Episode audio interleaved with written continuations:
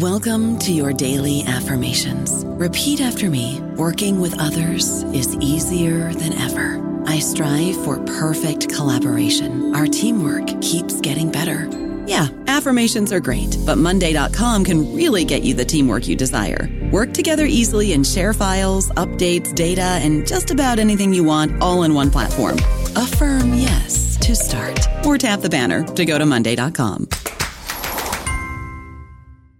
It is Ryan here, and I have a question for you. What do you do when you win? Like, are you a fist pumper?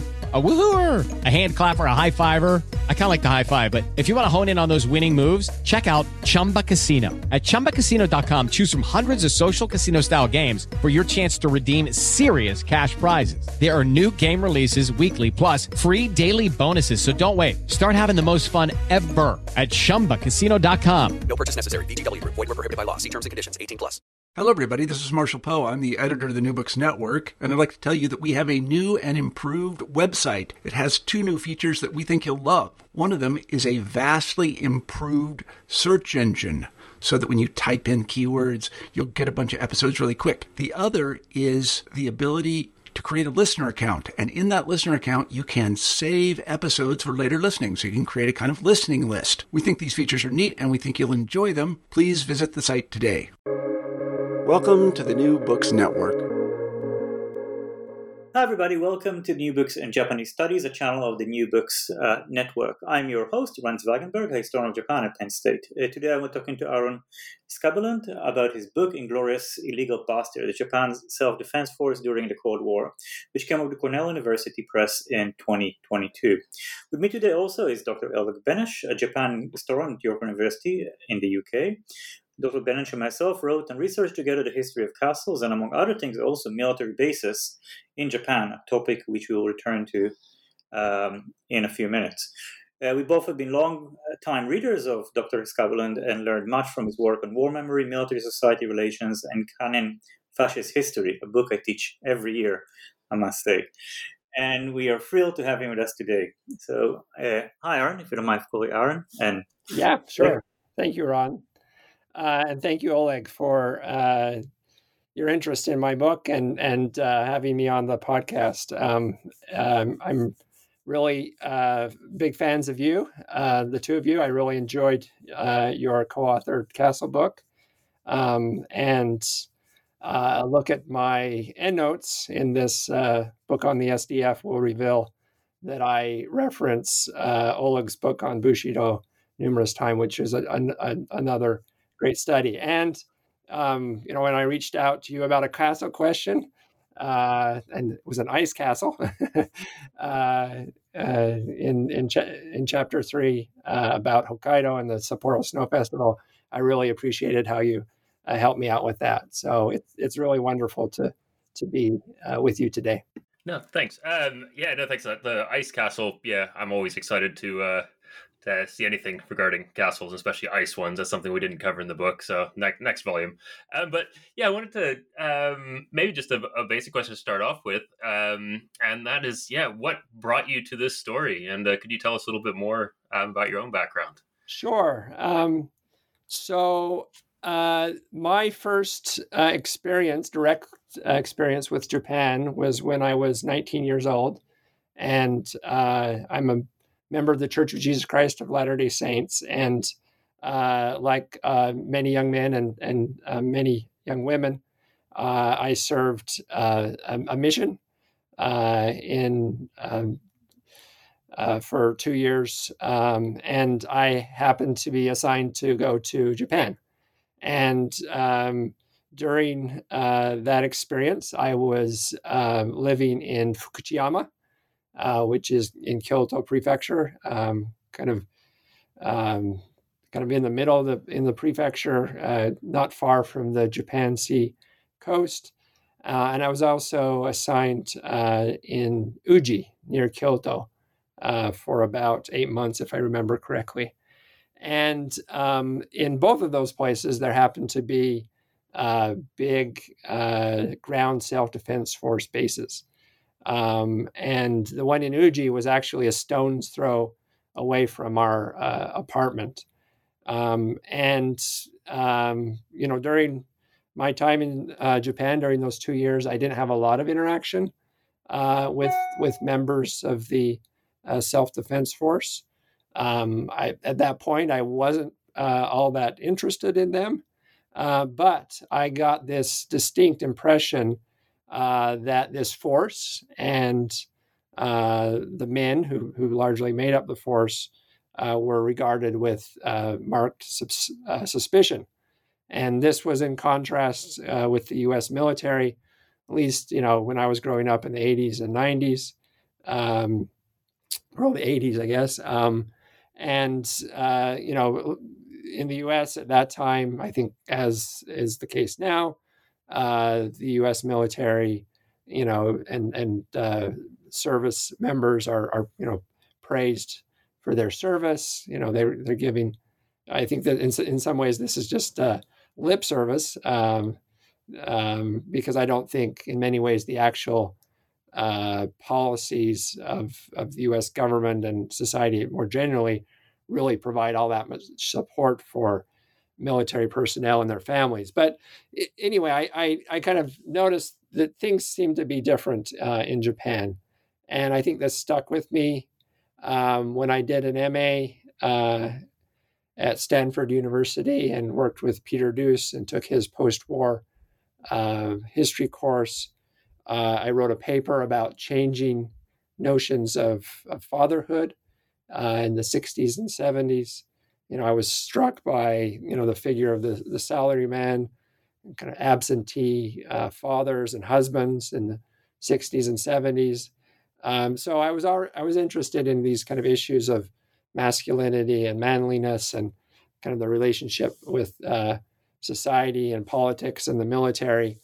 Um, and then uh, my first year at uh, Columbia University, where I worked primarily with Greg Flugfelder, um, I happened to write, uh, well, I took a, his class, uh, which uh, the kind of three key words were animals, uh, Japan, and history. And I there I wrote what became uh, you know, uh, Empire of Dogs. Um, but I I didn't uh, think that was a a, a topic that would make a a, a serious dissertation. And uh, so I was looking for other options. And my third year, uh, I took a, a graduate seminar with Flugfelder on gender and sexuality. Um, and there I wrote uh, a paper on the Police Reserve Force, the, so the, the beginnings of this post-war Uh, military, which becomes the, the self-defense force uh, in nineteen fifty-four. And that became my my dissertation uh, project, at least initially. It's it's the the project that I got all my grants for. Uh, I uh, began uh, a Fulbright at Stotsubashi University working with uh, the uh, renowned uh, Japanese historian Yoshida Yutaka, who'd done really great work on the imperial military. Uh, but ultimately, you know, in the midst of that research, um, publication opportunities related uh, to the dog uh, project uh, led me to set aside the S D F project, and I went uh, to the dogs. Um, so, um, but but even as I was, you know, turning uh, what became Empire of Dogs into a dissertation and, and, and, then, and then into a book, all the while, for the last twenty years, uh, I continued to work on this project on the S D F um, in Hokkaido and elsewhere. And finally, uh, last year, I was I was able to publish my research. And, it, and I'm really glad that it took me that long, because it was a really uh, difficult uh, project to figure out. And it was only within the last several years that I figured out what I really wanted to say. Thank you. Um, and uh, I want to jump right into the jump right, right into the book and right with the title, which is really, really eye-catching. And and uh, yeah, I really, really like that. And I think uh, it's you, you brought up in connection with the Sato Morio, who's a veteran of uh, the G A T A of the J S D F. And and how and you bring you start with the story, like, remember how the scorn heaped on soldiers as tax thieves and drags society, and again, I have to use this quote, how for decades many citizens considered the post-war armed forces to be inglorious, illegal bastards. Can you, using this quote, can you tell us a little bit about the perception of the J S D F in those early years, um, especially in connection to, and the difference from the from the Imperial Japanese Army, which uh, had very different status? Sure, uh, that's a great question, um, and I'm I'm glad you liked the title. Um, it actually. Uh, For for months, I was negotiating what the title should be uh, with Cornell, and I wanted to call it Invisible Men, um, an- another allusion, but I wanted the I N to be in uh, parentheses. Uh, but Cornell obviously wouldn't go for that. That would make it very difficult for the book, to, you know, for people looking for the book to find. Um, and one of their marketing folks opened up the introduction and read it. And he said, here it is. It's right in there, Inglorious Illegal Bastards, because this was a an idea that I w- was already using. So it was right in front of us the, the entire time. So uh, in terms of the perception of the G S D F uh, in relation to the I J A, the, the Imperial Japanese Army, um, it's complicated. Um, uh, people generally uh, regarded the Imperial Japanese Army and the Navy uh, much more positively. Uh, of course, there were periods of resentment, uh, say in the early nineteen twenties, after the rice riots, after the uh, Siberian in- intervention, after some kind of uh, political machinations that the, the military was involved in. But most of the time, uh, in the late nineteenth, early twentieth century, Most uh, Japanese, most Japanese subjects uh, mourned uh, setbacks that the uh, Japanese army faced, and they celebrated uh, its uh, victories. Um, military service uh, was generally regarded as a rite of passage and an avenue for young men to achieve social mobility and uh, masculine respect.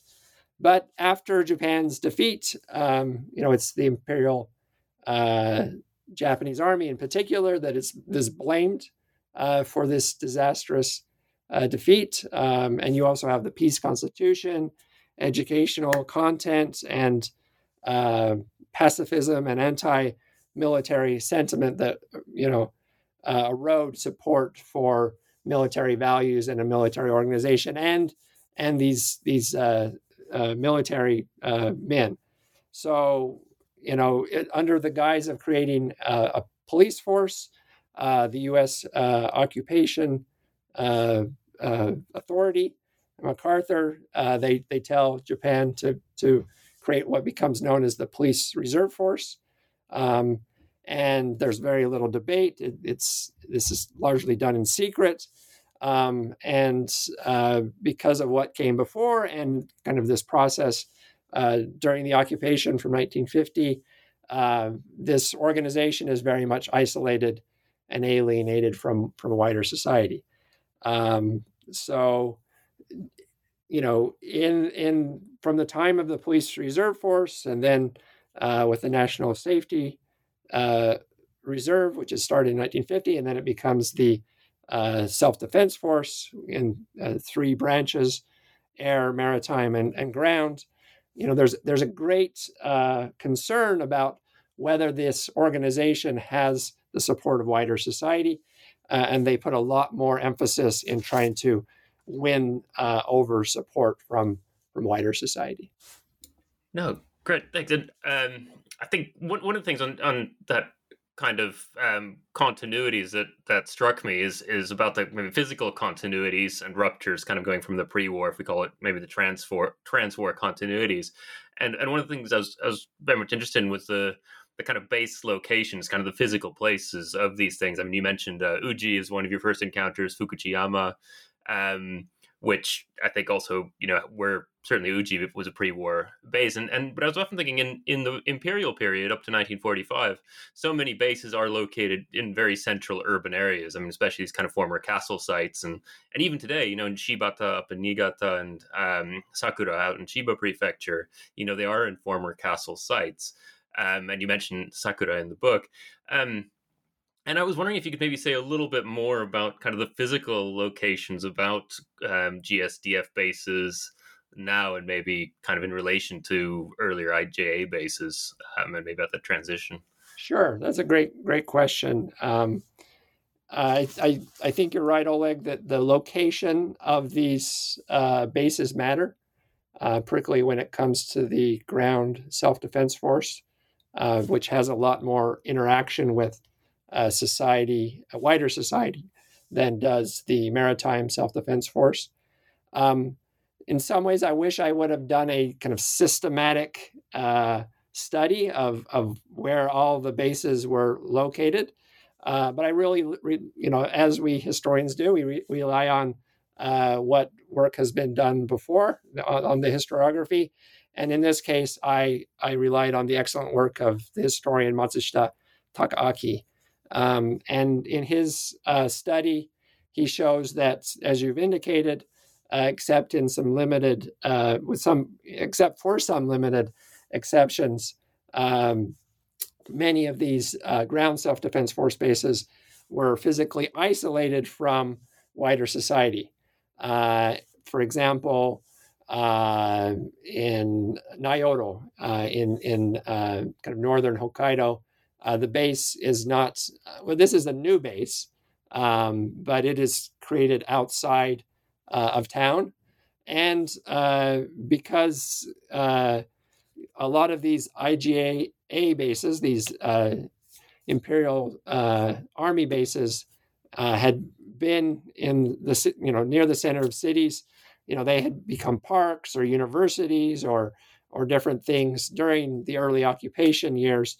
Uh, it was no longer possible for uh, the police reserve force to to make them their bases. So they're often uh, located isolated from the communities uh, uh, in which they're located or near which they're located.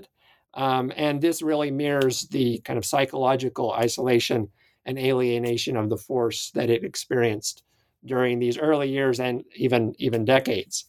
Uh, and this is, as you've suggested, in contrast with the I J A, uh, I J A, uh, which is both physically and psycholog- psychologically much more uh, close to wider society, and was able to create uh, kind of uh, organizational support structures in communities and neighborhoods. You know what uh, Richard Smethurst has called a social basis for militarism, and that's a, a, in stark contrast to Um, the, the uh, post-war period. Yes, there are continuities, but there are some stark differences as well. I want to stay with the theme of comparison, but not, not maybe chronologically to the Imperial Japanese Army, the I J A, but to other post-fascist uh, uh, militaries. I mean, it, in our work, we compare uh, a lot. We, we compare a lot uh, what happened in Japan to Germany. Uh, to what happened in Germany, um, much less so to Italy. But you, you make a mention in introduction, which really intrigued me, and it seems you have done a lot of reading on, on this. Can you compare a little bit the post-history of the post-war Japanese military with the Italian and German? Yes, I think that's a really um, important question. Um, when I write Japanese history, I always try to write it from a at least an implicitly comparative uh, framework. Um, and so in my introduction, um, I talk about some similarities and differences between uh, not only Japan and Germany and Italy, but also uh, bring in examples of France and, and the United States uh, and, and elsewhere. Uh, but to stick with, you know, the, the similarities and differences between Japan and uh, Germany and Italy, Uh, I would say that um, it's important to remember that uh, the post-war, uh, uh, I think one of the most important differences is that uh, in Italy and particularly in Germany, uh, the uh, post-war militaries were reestablished under the auspices of the North Atlantic Treaty Organization. Uh, so that gave them a much greater legitimacy. Also, in contrast with uh, Japan, uh, in in uh, Germany, uh, the um, there was a lot of discussion, debate um, about uh, rearmament, uh, and this was not the case uh, in Japan. In Japan, MacArthur says, uh, create a uh, police reserve force, um, and this is really a quasi-military. Uh, but they're using, uh, you know, kind of coded language. Uh, it's it's it's being largely done in secret without a lot of debate. There's censorship going on. Uh, so I think that makes a big uh, difference in kind of undermining the legitimacy of the post-World uh, War Two Japanese military. Uh, but there also are some some similarities in Germany. Uh, there's greater support for for the reestablishment of a of a military in the countryside, and um, this is uh, also the case in Japan. Um, and and as I've suggested, this is uh, these these kind of trends, these kind of patterns are not isolated to these post-Axis uh, powers, uh, but you can also see, you know, after. Uh, the United States defeat in Vietnam, that the U S military uh, loses, and, and and military men are are are kind of criticized and lose legitimacy for a time, and it really takes uh, you know a concerted effort, a, a public relations effort on the part of the U S military uh, to overcome what has been called a kind of crisis of legitimacy, um, and to uh, you know this is part of, of what one scholar has called a remasculization of America. Yeah, one thing I noticed almost immediately when I came back from the U S, from Japan this year, that I've seen so many military uniforms on campus here. Yeah. I don't know about the U K, Oleg, but it, it's very rare. For, uh, I mean, you would never even imagine this. Yeah, it's very, in Japan, even you go to the airport, sometimes you see someone in uniform, but it's very, very rare, right? Right. Yeah. But here, um, the military is much more, I mean, much... much much more integrated, at least in university uh, life. Um, speaking of the U S military, and this is something that this is overshadow the whole book, right? The role of the U S military uh, and in creating, I mean, I think famously uh, the J S D F was referred to once as a little U S military. Yep. yep. Uh, or I don't I forgot the exact like words, but you know, they do they, they wear American uniforms. They look they they use American forces. I mean, the cover of your cover of your cover of your book has a, a column of tanks, which are American tanks. Mm-hmm. Um, and especially when you talk about the the training of the officers, I mean, this is uh, the, the the impact of the U S military seems very, very uh, clear. Can you tell us a little bit more? I mean, there's a big question, but maybe as concise as you can about the role of the U S military. How does it change uh, through years? Sure. Um, yeah, very big questions. yeah, yeah, yeah. I'd say even more than the the training of, of new officers, which happened in the uh, National Defense Academy, which still exists to this day. Um, there were some American advisors attached uh, to that effort, and and and certainly in kind of the creation of of uh, that uh, academy, uh, the U S did play a role, but. The U.S.'s uh, U S military's most uh, important, um, influential role was in the creation of the Police Reserve Force. Um, Japan simply uh, didn't have the leadership to do this because uh, much of the imperial uh, military, um, particularly the, the imperial army uh, leadership, had been purged. Uh, and they weren't being welcomed back uh, either by MacArthur or by uh, Yoshida. Uh, so, uh, and, and and there's just a, a rush to to create this force, right? Uh, the U S military uh, has been uh, uh, transferred to the Korean Peninsula uh, to try to fend off uh, that invasion, and so there's this power vacuum that's created, and overnight, very quickly, they have to create this force. And so they rely extensively on uh, U S military officers to organize and, and conduct uh, the training uh, in the wake of, of the outbreak of the the Korean War. And um, but but and this continues uh, pretty much until the end of the occupation. Uh, but in the the decades afterward, you know, despite uh, the bilateral bilateral treaty between the U S and Japan, um, there's very little uh, interaction between these two militaries, particularly between the Ground Self-Defense Force and uh, American military forces that are stationed in Japan. There are uh, no uh, joint training operations uh, that take place uh, from the fifties and the sixties and the seventies, and it's not until the nineteen eighties that these uh, begin uh, again, or really begin for, for the first time.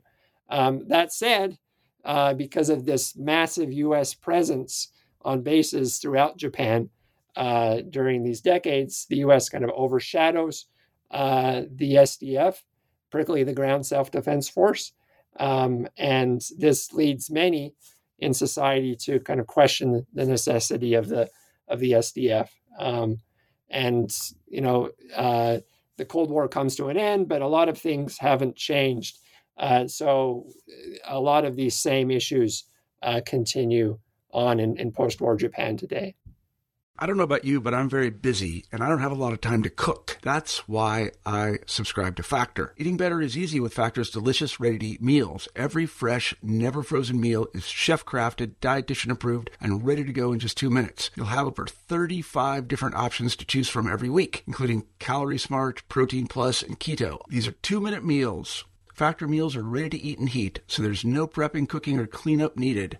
They're flexible for your schedule. Get as much or as little as you need by choosing your meals every week. Factor is the perfect solution if you're looking for fast, premium options with no cooking required. Sign up and save. We've done the math, and this is important. Factor is less expensive than takeout, and every meal is dietitian approved to be nutritious and delicious. Head to factormeals.com slash N B N fifty and use code N B N fifty to get fifty percent off. That's code N B N fifty at factormeals.com slash N B N fifty to get fifty percent off.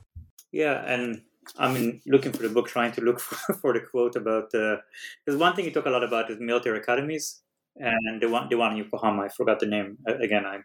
National Defense Academy. I was looking for a note, and there is one quote, I mean, one, one, one scene, kind of ceremony, that like the, the, the cadets in the military academy are, are de- having a ball, uh, um, ball dancing, right? Yeah, or ball dancing, yeah. Or saloon yeah. dancing, and like a conservative getting... Was it Mishima that wrote that got... Well, Mishima wrote about it and someone else got... Uh, Mishima didn't write about ballroom dancing. He did He did visit the... He visit, yeah, you quote him, right? uh, As, as a, uh, I think, a columnist for the Mainichi uh, newspaper, and he wrote uh, kind of ambivalently about the academy and its superintendent, uh, Makitomo.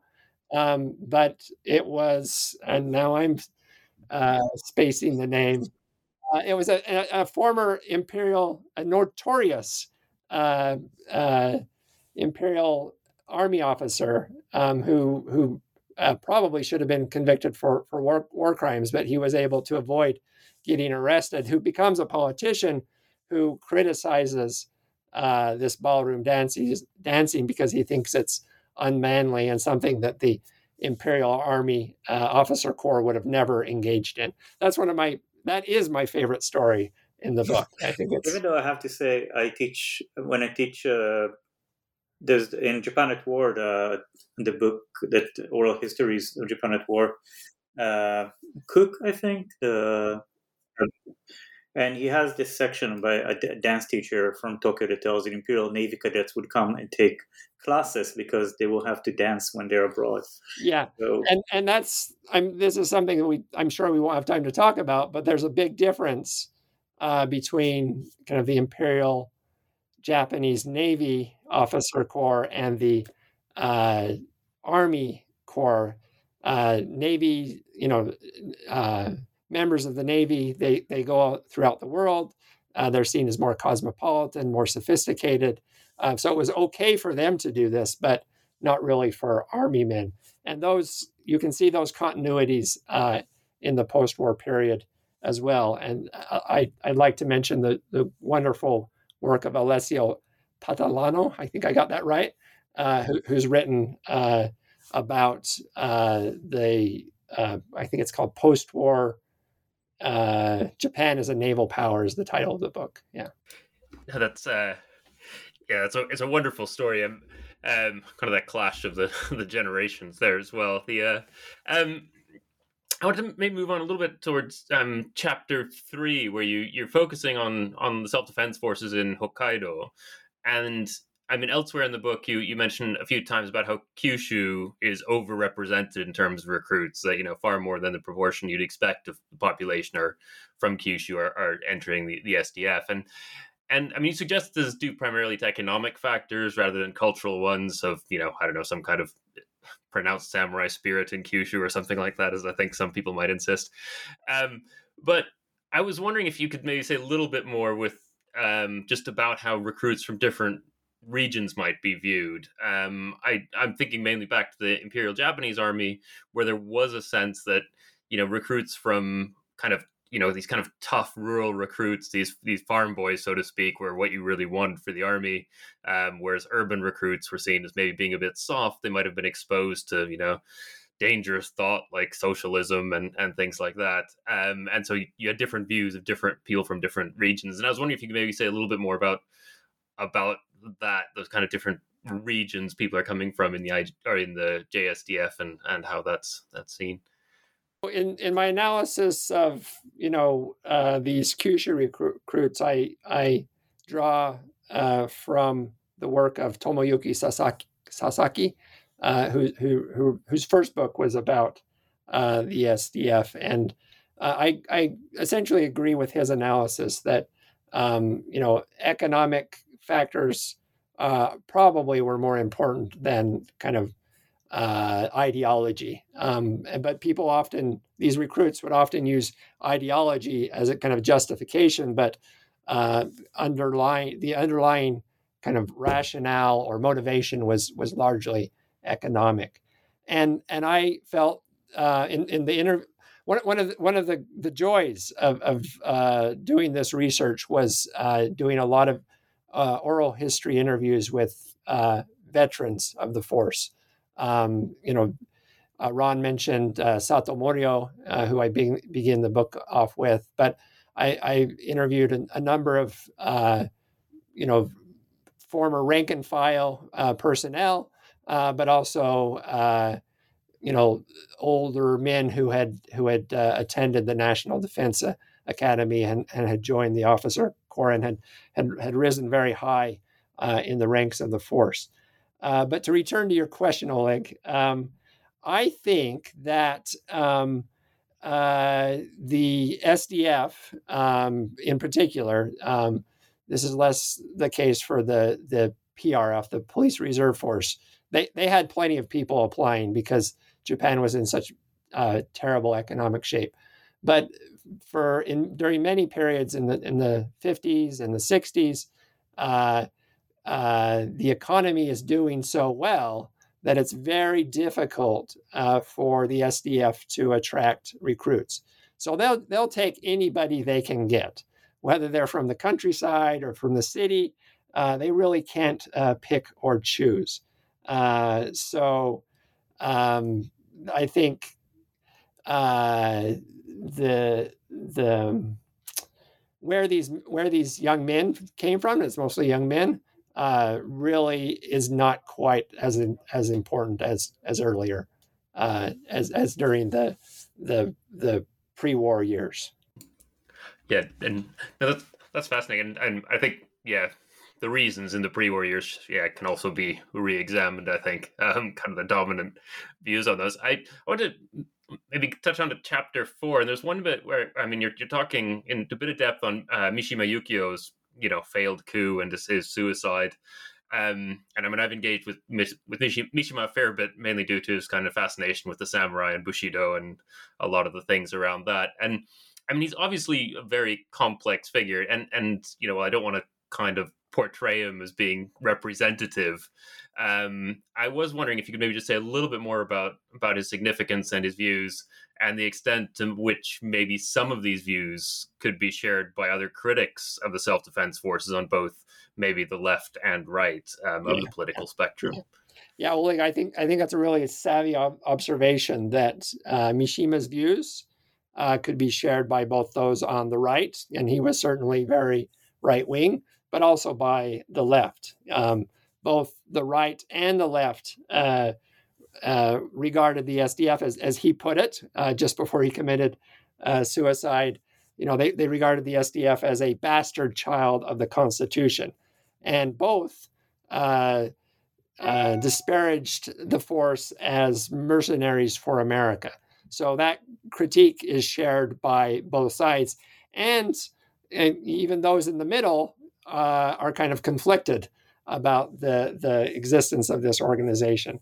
Um, you know, uh, Mishima uh, said that Japan had become infatuated with economic growth uh, and had forgotten the foundational principles of the nation. And, and that's a critique that at different times uh, is shared by, by both the right uh, and the left. Um, and I'd say that, you know, many people at the time, uh, both within the S D F and beyond, uh, found his actions to be reprehensible um, and his rhetoric to be thoroughly exaggerated. But on some level, they agreed, or they were sympathetic uh, with his critique of the S D F, but also of post of, of post-war Japan uh, more generally. And uh, I didn't really do extensive interviews with members of the S D F today, and you know, members of society, you know, what how they regard the how how, how they regard the force. But I got the sense that uh, there are similar sentiments uh, to be found uh, in the S D F and in wider society about Mishima's views. Yeah, and um, I guess then well, the, the kind of last main chapter, when you're um, you're focusing more on Okinawa, um, and I mean, I really did enjoy these kind of regional foci of the of the different chapters, because it really shows a lot of diversity in there as well. Um, and I guess one, you know, it is a very specific challenge that the the self-defense self-defense forces face in Okinawa and being accepted there. And I was hoping you might just tell us a little bit more about that, and how the more generally how the S D F might need to take different approaches in different regions of Japan in terms of how it liaises with local residents. Um, and I mean, I was kind of also thinking if that's something in other contemporary democracies, but I don't know if that's too big a question here. Oh, wow. Uh, I um, so in terms of the great question, uh, Ulrich, thank you. Um, In terms, uh, and, and actually one of the, the joys of doing this book was uh, being able to go to these different regions. You know, I don't think there's all that many books that uh, have chapters both on Hokkaido and Okinawa and other parts of Japan. Um, and it, I really enjoyed uh, doing that research and, and uh, working in these different archives and in, in interviewing a variety of, of people both within and, and out of the force. Um, In terms of uh, the, the S D F's approach to try to win greater support from wider society, um, in many ways, the, the, Okinawa was, and I would st- say it still remains, the most challenging place for uh, the self-defense force. Um, it's it's much more difficult than you know what the S D F was encountering in mainland Japan uh, in the nineteen fifties, or in, and even in the nineteen sixties as well. Um, but I, I would say generally the force took a, a very localized approach. They empowered uh, these public relations officers uh, like uh, Irikura, who I mention uh, frequently uh, in the book, um, and uh, The, they, they, they were able to take a very localized approach. Yes, they were learning from, you know, in Okinawa, they were clearly learning from some of the strategies that had been used in Honshu uh, and Hokkaido and elsewhere uh, in the previous decades. But uh, they also were able to, to kind of figure out strategies that were appropriate for that uh, specific region. Uh, because, you know, Japan may be, may seem very homogeneous, but in terms of this, this relationship with the S D F, Hokkaido is very different than Kyushu, and Okinawa is very different from these other places. So um, I think, you know, each of these regions uh, had, uh, well, each of these regional armies uh, had their own kind of newspaper, and that was a resource that was was really uh, wonderful to use. Um, and I think I'm, I'm probably the first one uh, to ever use those materials, either in, in English or Japanese publications. And uh, I think that's evident of this kind of localized approach. Yeah. Yeah. Can I stay with Okinawa? Because there's something, and go for a little bit off script, because one thing that I was kind of struck when you talk about the Okinawa brigades in nineteen seventy-six, they, they marched to the Peace uh, Peace Plaza on Mabuni Mabuni Hill in Okinawa. I just and and this is quite a statement, right? And Uh, I was reminded, and in my first book also, I, I kind of tackled, uh, um, and I still hope to, to go back to that, that the, G S, the G S D F also marched in Hiroshima on, on, on Peace Avenue, right in front of the A-bomb dome. I have this oh, wow. amazing, wow. yeah, they do it for like seven or eight years. Um, and this incongruity of like an, uh, an army marching to, especially in Okinawa, right? They, they marched to Peace Plaza, but it's not a very peaceful place, right? I mean, the, the person who does it does it not for commemorating peace. I mean, how does it?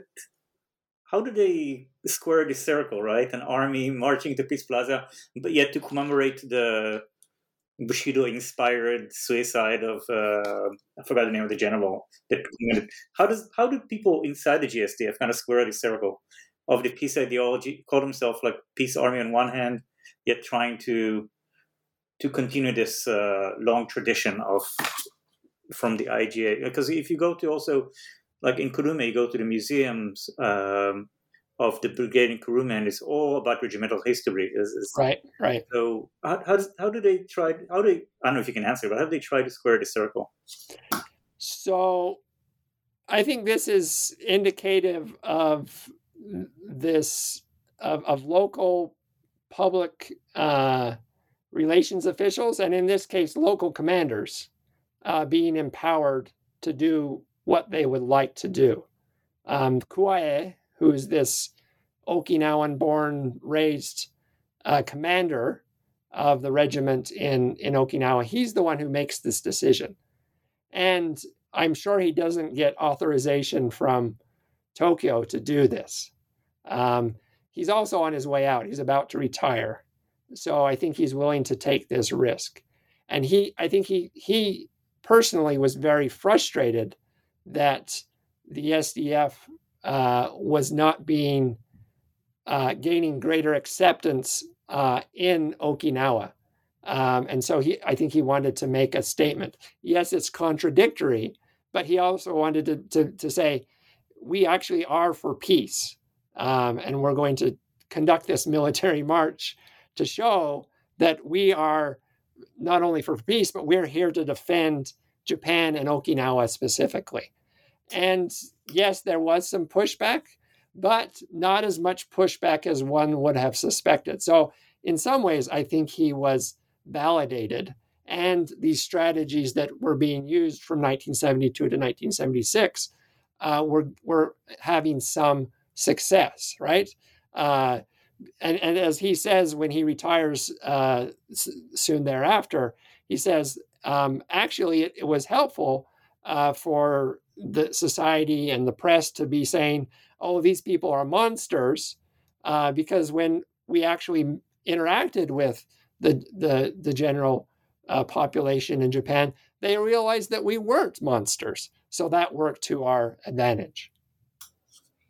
Yeah, and I have to say in Hiroshima also, like thousands of people lining up the streets, like waving little uh, Japanese flags, and and it's pretty and it's pretty successful, even uh, even though the left see it in a contrast in like black and white, uh, and many people, I mean, the media also see it in black and white, but there's many nuances and contradictions, as, as you point out.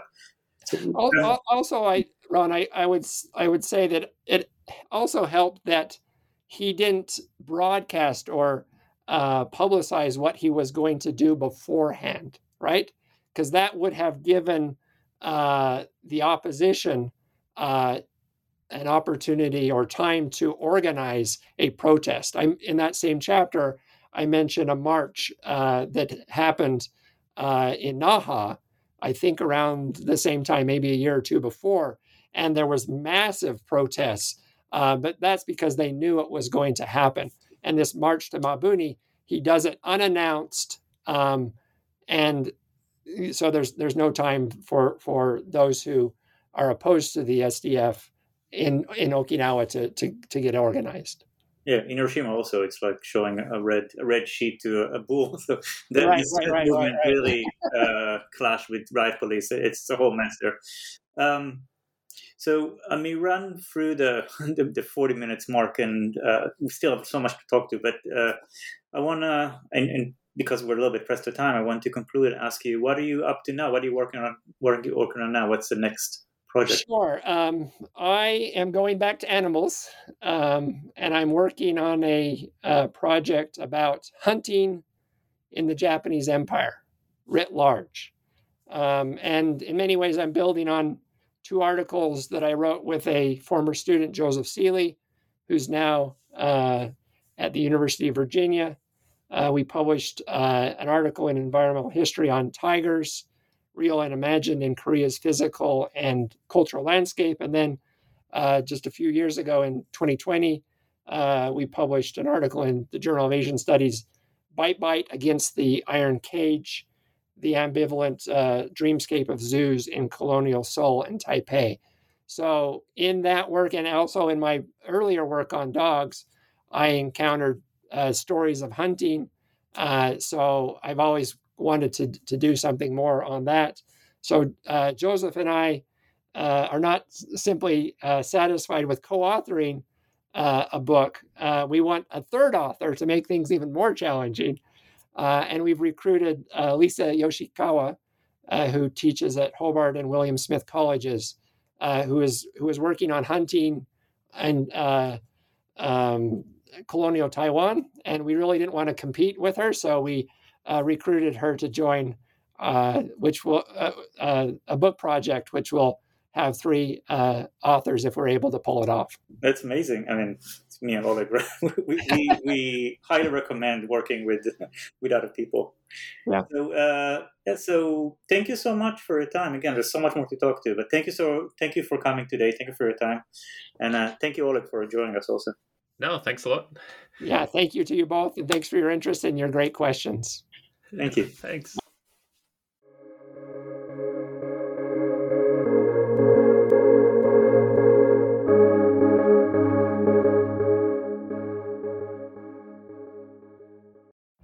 Every day, we rise, challenging ourselves to work for what we believe in. At U S. Border Patrol, protecting our borders is more than a job. It's a calling. Agents answer the call, working together to keep our country and communities safe. If you are ready for a new mission, join U S. Border Patrol and go beyond. Learn more at c b p dot gov slash careers.